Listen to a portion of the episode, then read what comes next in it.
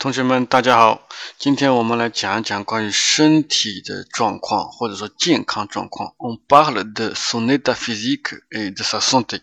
OK, 如果有人问你 Est-ce que tu vas bien? 这个时候你怎么回答？如果你身体比较好 Si vous allez bien, 这个时候我们讲 Ça va bien, ça va très bien. Je suis en pleine forme.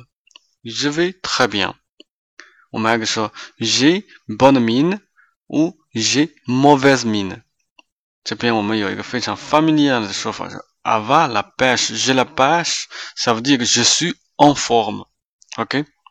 如果说你的身体情况不好 si vous allez mal, 这个时候我们怎么讲呢？我们说 ça ne va pas, je ne vais pas bien, je ne me sens pas bien, je suis fatigué, je me sens mal, j'ai mal à la gorge, j'ai mal à la tête, j'ai mal, à, j'ai mal au dos.J'ai mal au ventre, j'ai mal aux dents, j'ai attrapé une rhume, je n'ai pas d'appétit, j'ai pris froid.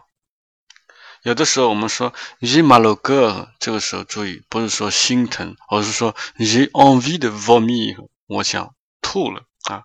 J'ai un coup de barre, ça veut dire que je suis fatigué.